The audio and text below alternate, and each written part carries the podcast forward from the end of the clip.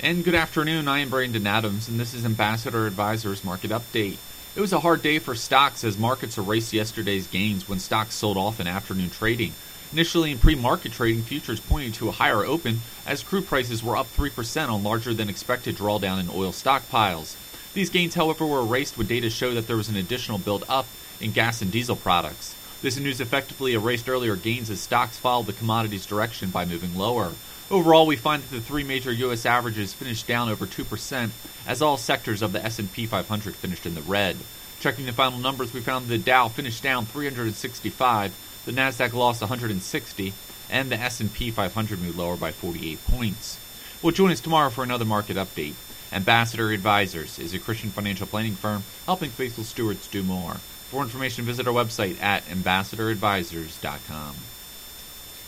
Securities offered through American Portfolios Financial Services, member FINRA SIPC. Investment advisory services offered through Ambassador Advisors is not affiliated with American Portfolios Financial Services.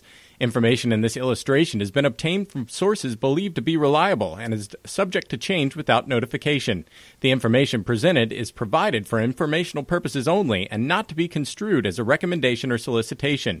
Investors must make their own determination as to the appropriateness of an investment or strategy based upon the specific investment objectives, financial status, and risk tolerance. Past performance is not an indication of future results. Investments involve risk and the possible of loss of principal.